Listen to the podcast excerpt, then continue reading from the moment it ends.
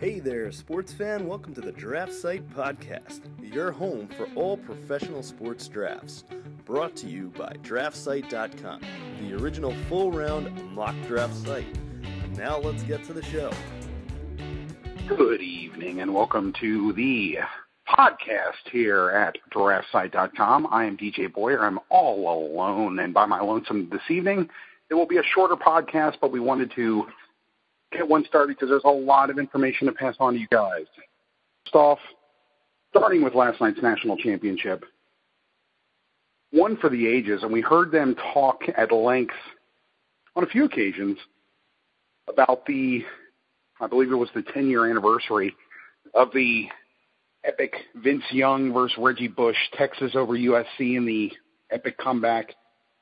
Might be the only national championship I can think of that actually was kind of on the same plane. What an amazing game. Big plays all around. And even though we had a score of 45 to 40 with Alabama and Nick Saban getting his fourth national title in seven years at the University of Alabama, just as a head coach, you know, there were defensive plays to be had. Uh, aside from a, a couple of big runs early from Derrick Henry, the, the Clemson defense did a pretty good job bottling him up in the second half. Uh, I think they correctly forced Jake Coker to really kind of throw that ball downfield and beat them with his arm. He was able to do so. And with O.J. Howard, the tight end, uh, having five catches over 200 yards, I believe he probably is going to throw his name into the ring and be, make himself NFL draft eligible. He's a guy that we had ranked as the number two tight end in the draft class. And I'd actually received a couple of emails saying why we had him so high. He's not used as much. He doesn't put up numbers. You saw exactly why last night. This is a guy that is just a freak with his athletic ability, and, and we saw what Alabama was able to do with him. Um, the fact that he he doesn't run like a normal tight end. We we definitely saw that on display last night. Without his playmaking playmaking abilities, getting behind the defense, and having Alabama take advantage of some obvious mismatches, I don't think Alabama wins that game. So he may come out of last night's game as the big winner. If he does indeed declare for the NFL draft, and I would assume that in the next day or two, we will actually hear that his name will be called, probably along with the rest of that defensive line, which is so stout, uh, especially Jarran Reed, A'Shawn Robinson. You've got Reggie Ragland behind him, and you know Reuben Foster once he becomes draft eligible, I mean, you're just talking four or five guys there in the front seven for Alabama that could be first rounders. If not first rounders, definite uh, first or second rounders, and uh, obviously will be able to walk into any NFL team that actually drafts them and make themselves relevant on the field in a very short amount of time. And again, just being able to make plays, whether it be on a full-time or part-time basis, depending on who takes them. Uh, some other things we just wanted to touch on, Vontaze Burfict and the the meltdown of the Cincinnati Bengals. Look, all, I can say is, is there anyone you feel worse for right now than Marvin Lewis? This is a guy who I, think if you've heard uh, a few podcasts, you know that I've not been shy in saying that I'm surprised that Marvin Lewis is still around. Obviously, he's still a very good coach. Zach and I have had some differing opinions on that. Sometimes I think he wants to. He voices his hold on to coaches as long as you can, proven commodities, and to an extent, I believe that is that is true. We see too many examples, uh, Jim Tomsula being one, or uh, uh, Cleveland coach only actually getting two years you know, p- people are, are getting one to two years and they're being shown the, the door quite uh, too frequently. But in instances like this, where you've got, uh, you've, I, I believe he's the second longest tenured coach in the NFL now, behind only uh, Bill Belichick, and still not able to to win a playoff game. And it looked like this was the game to do it. Uh, epic comeback on doing it with AJ McCarron. Uh, you have a backup quarterback in there. You know, the Bengals always seem to be injured or have have key injuries going into playoff time, but they had that game won. Jeremy Hill gets the ball stripped, and then the meltdown from Vontaze Burfict. And three games, I don't think it's enough. This guy has just shown a propensity to make dumb plays where he is just careless. And let's face it, he doesn't give a damn about anyone out there. He doesn't give a damn about his teammates. Certainly doesn't give a damn about the welfare of other other players. Vontaze Burfict is a a selfish player, and that's the nicest thing I can say about him. About four years ago, when he was draft eligible, look through the archives, look look at draft site. I had said Vontaze Burfict was first round talent. This was a guy who I had him pegged as being the number 15 to 20 prospect in his draft class. Definitely first round guy. I stated he is going to slip to the fourth or the fifth round because of his conduct. He can't be controlled, and he's a head case. He was kicked out of not one, not two, but three games. Three games he was tossed as a senior at Arizona State. That's just mind boggling. It's just, I don't know how many fines it's going to take, how many times the league office has to step in. Even teammates have pulled him aside saying, look, you are just not in a good place. Yes, we've seen what he can do. He's he's a guy with a ton of raw talent. He can make tackle after tackle, not just downfield, but he can he can penetrate, get in the backfield. He can make sacks. The the, the hit on Ben Roethlisberger is kind of what turned the tide in that game once they had to turn to Landry Jones, and things seemed to start going the Bengals' way. But just too careless, and and it's just the relative ease at which he does these things and doesn't seem to learn from them. There's instances in colleges, college where he just has went to the head far too many times. Who rips off an opposing coach's communication device like a headphone set and throws it, uh, douses it in water and, and gets it wet and destroys other teams' property? It, this is just I don't know. Maybe the NFL needs to make psychological profiling some type of uh, standard because I'm sorry. I, I think at least at least six six to eight games I think would have been perfect. Um, all I can say is uh, he's a jackass. That's the nicest thing I can say about the guy. It's it's just gone on way too long. And for Coach Marvin Lewis Adam Jones and, and, and some of them to say, look, there was no intent there. He, he wasn't really trying to injure the player. You've got to be kidding. All you got to do is look at the play from the previous week and the hit that he put on Maxx Williams of the Ravens. Had nothing to do with the play going on. Play was nowhere near him. Just levels a guy for no reason. Just hits him in the head, decks him. You know, fifty thousand dollar fines just look like they're I mean, the league office should just assign a person that is just the Vontaze, Vontaze Burfict police and just see how much they're going to rack him up for uh, the, the coming week.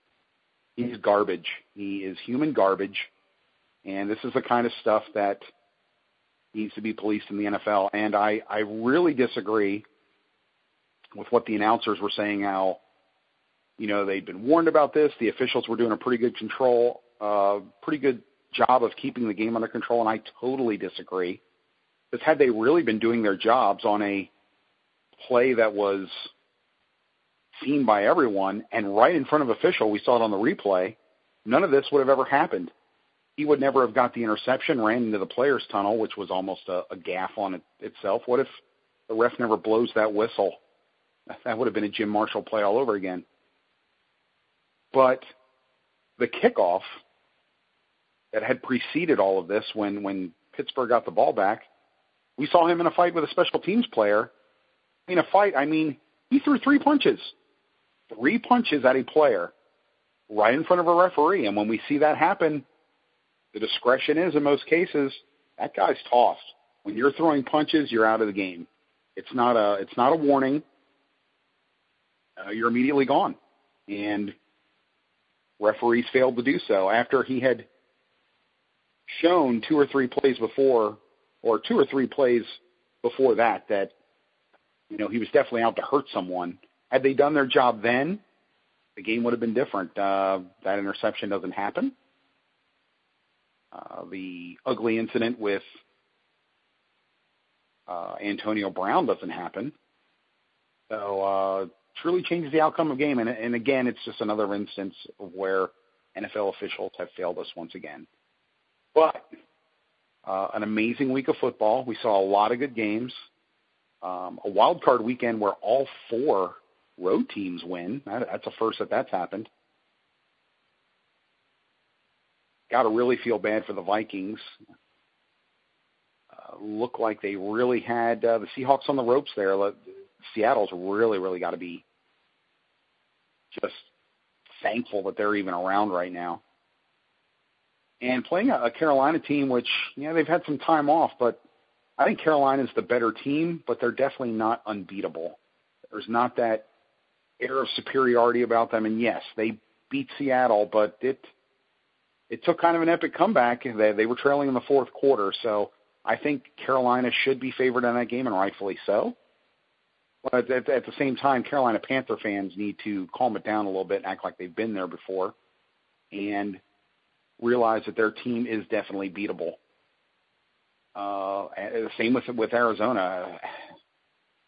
Arizona just if they can get a replay of the the absolute beatdown that they actually gave uh, the Packers about three four weeks ago, that's uh, it, it should give them a lot of confidence. But at the same time, did Aaron Rodgers find something in the late first half and second half of that game against the Redskins?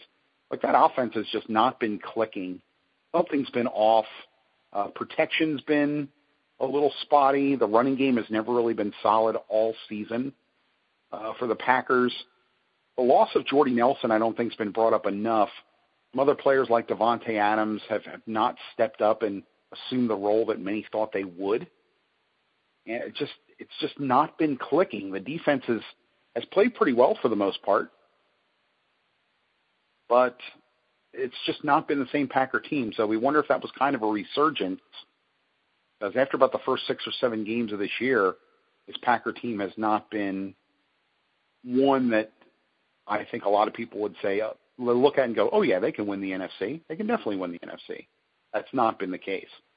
Uh, we look in the AFC. Big question now is, you know, who's going to be healthy for the Pittsburgh Steelers? Are we going to get Ben Roethlisberger at all? If we do get Ben Roethlisberger, is this Ben at 50%? Is it 60 or 75%? Uh, we, we know he's not going to be at 100%. Uh, Antonio Brown, what's what's the issue there? I think it's too early to tell uh, with and going through the concussion protocol if he's going to be playing in this game and, and what type of impact he has. Uh, he's a guy that I think had the, the best year of any receiver in the NFL.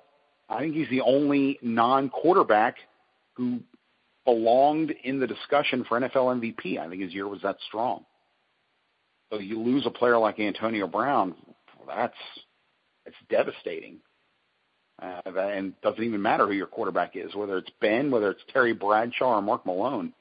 It's not going to matter. You, you need a person like Antonio Brown in your lineup. Uh, we look on the other side. The Kansas City Chiefs, they just keep winning. Uh, this is 10 in a row now. They've done it, I, wouldn't say quietly. People know they're winning, but it it's kind of like we've all been waiting for the other shoe to drop. Yeah, they're good, but yeah, they're good, but what just hasn't happened yet?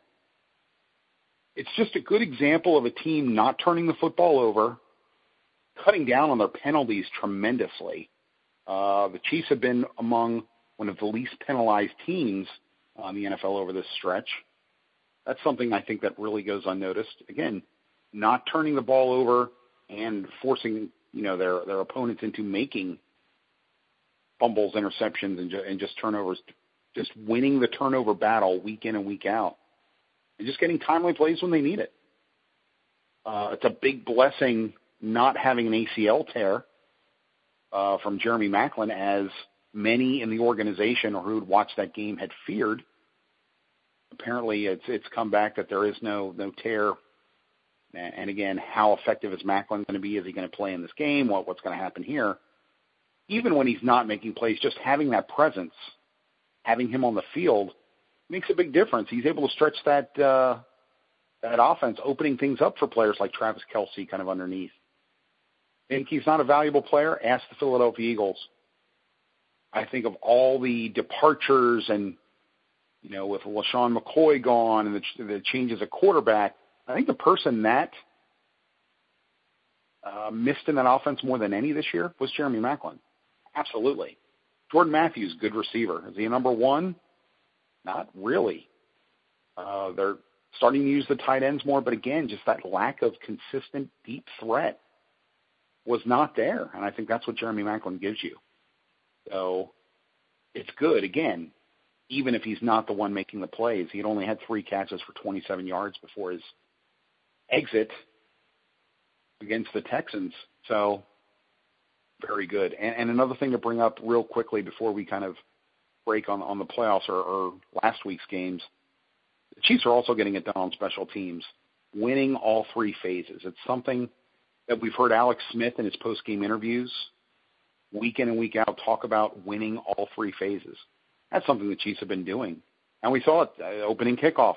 Knile Davis, 107 yards. I mean, the, the Texans are, before their offense is ready to take the field, they're already down.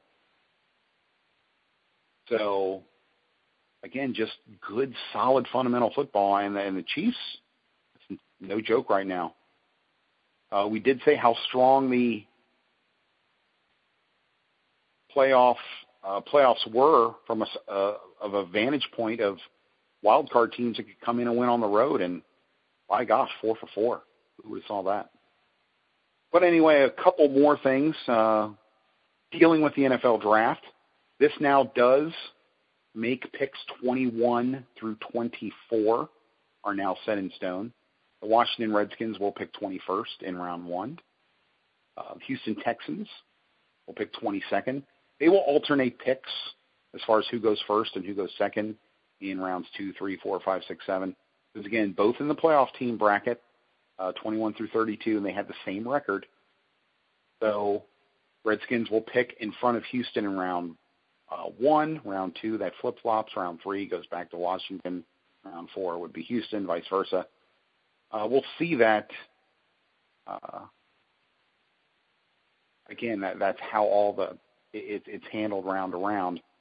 And right now, uh, pick 23 in every round uh, will actually go to the Minnesota Vikings, and pick 24 will go to the Cincinnati Bengals. Cincinnati had one more win in Minnesota. There'll be no alternating there.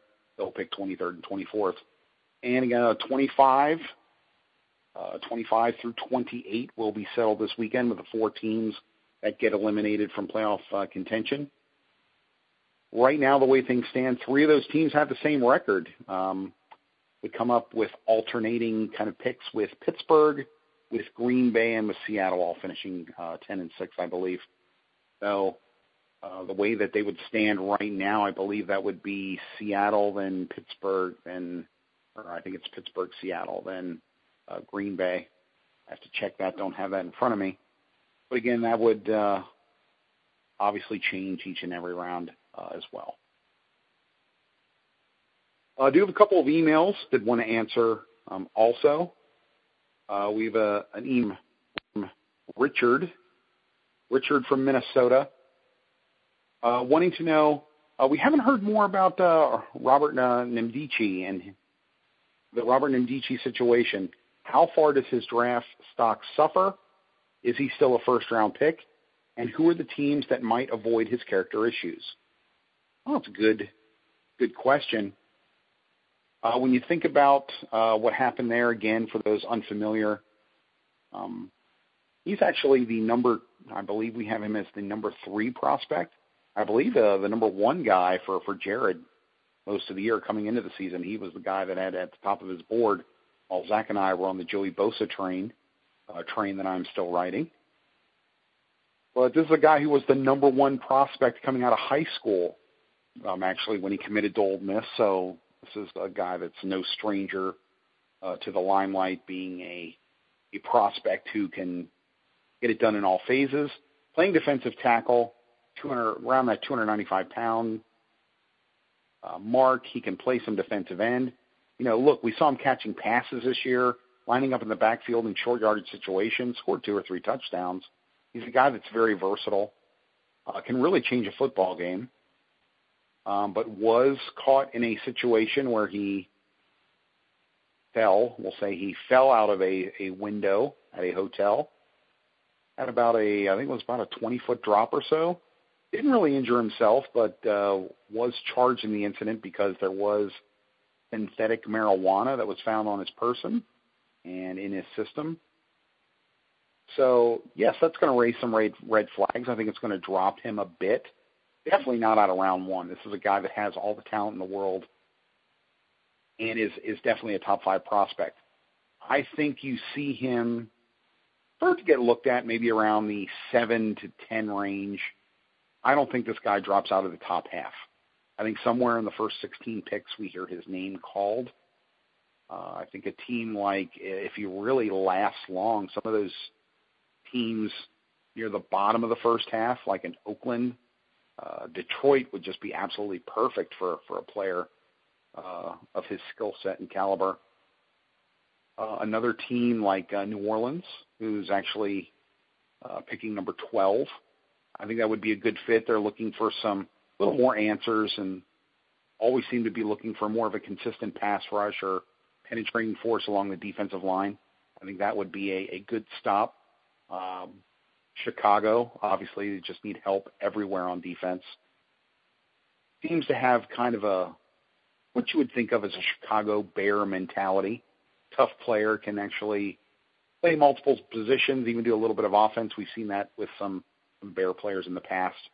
I think those are some good landing spots for him. Uh, but I think that because of his past and, and what has happened recently, he's a guy that teams are going to maybe call in for an extra interview, maybe do a little more of a psychological profile, give some of those personality tests what's uh, what's going on there with the Wonderlic. Things like that, I think, are going to be looked at a little more closely uh, because of what we've seen. All right. Uh, Andy J. out of Florida uh, wants to know why have we not heard more about Cyrus Jones? And actually, I do want to say that we just got this email today, so I don't know if this is a an Alabama fan or just that it, this had been brought up during the broadcast last night. Um, why have we not heard more about Cyrus Jones? Four four returns for touchdown. This is a guy who seems to be a very good cornerback and adds return ability on a football field.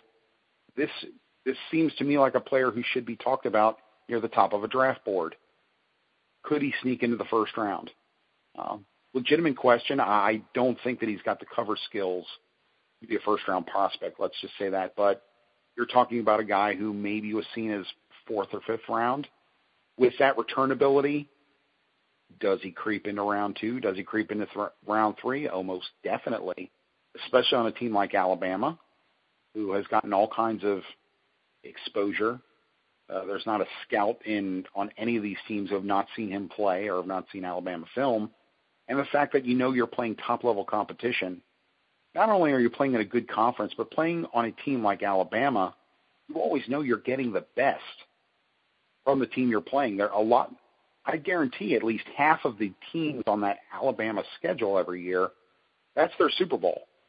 You know, you're roll, whether you're rolling into Tuscaloosa or they're coming into your house, that's the game that you've got circled on your calendar. So, knowing that you're going up against, you know, top caliber competition, and again against teams that are giving maybe just a little extra, maybe throwing a few more wrinkles into their game plan maybe they wouldn't give everyone else, but because you're Alabama, because you've got that reputation, well, they're going to give it to you. So a player like Cyrus Jones, who oftentimes is going to be covering the top or at least the number two wide receiver on the opposite team, well, you better believe there's going to be a ton of tape. There's tons of examples out there, and that can work both ways.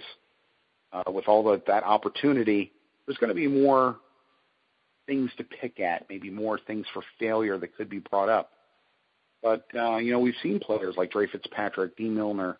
There's been some uh, corners that have been taken very, very highly, um, top corners off a board out of Alabama. So it's not unheard of. I don't think this is going to push him into round one, but maybe the middle of round two. Is it too early to take him? I think it may be a little too early, but is it too early for teams to stop or start considering him? Absolutely not. And again, another good point. So uh, yeah, keep the emails coming. That's a couple that we got this week that we wanted to uh, give a shout out for. Um, just real quickly, as far as what we see going into uh, the NFL and the the outcomes for these games. Uh, what I can say is, I think on the the AFC, it's still wide open. I cannot bet against the Chiefs right now. I just can't. Uh, the Chiefs just seem to have everything going for them.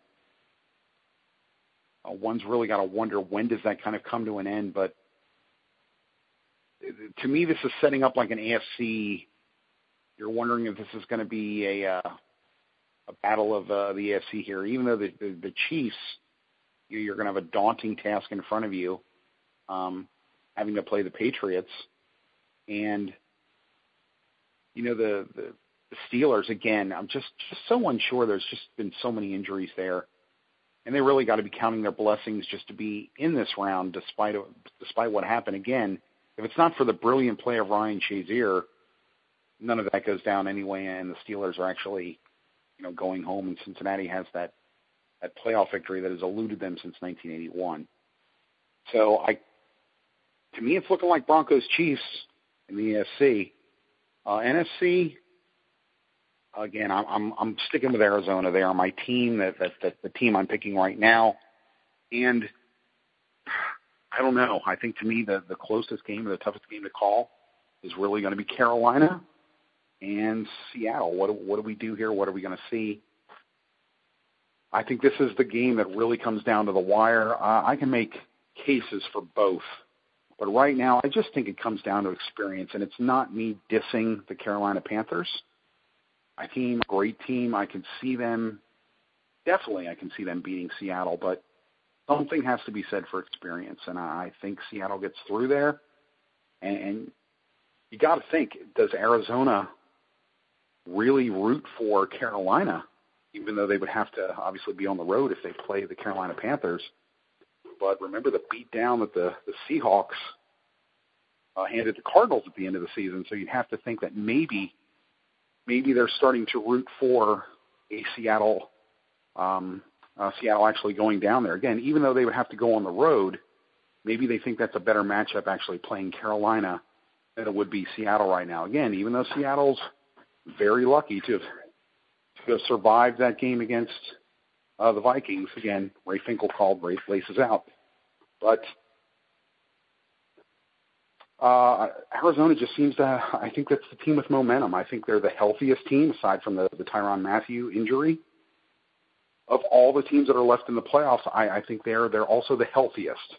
That's the one thing you can't really decide or you have a real handle on. Um, you know, coming down the stretch. You don't you don't know what injuries are going to happen. You can't rest all your players. You can't baby them.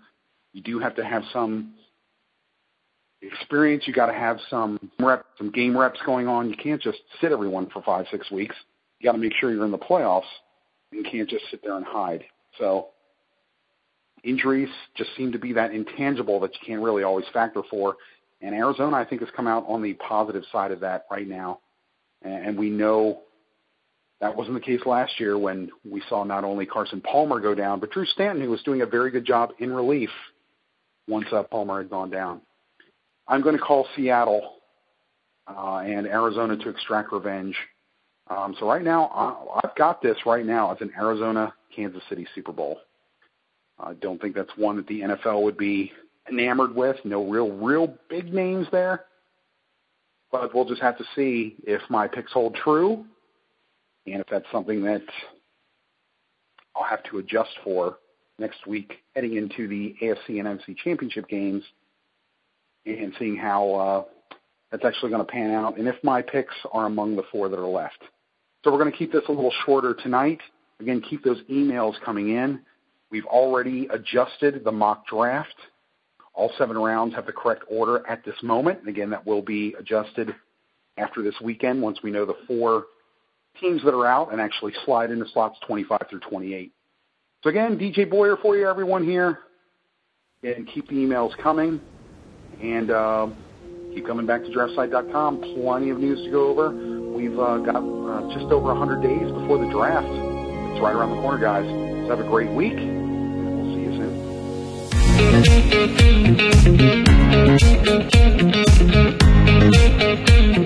soon.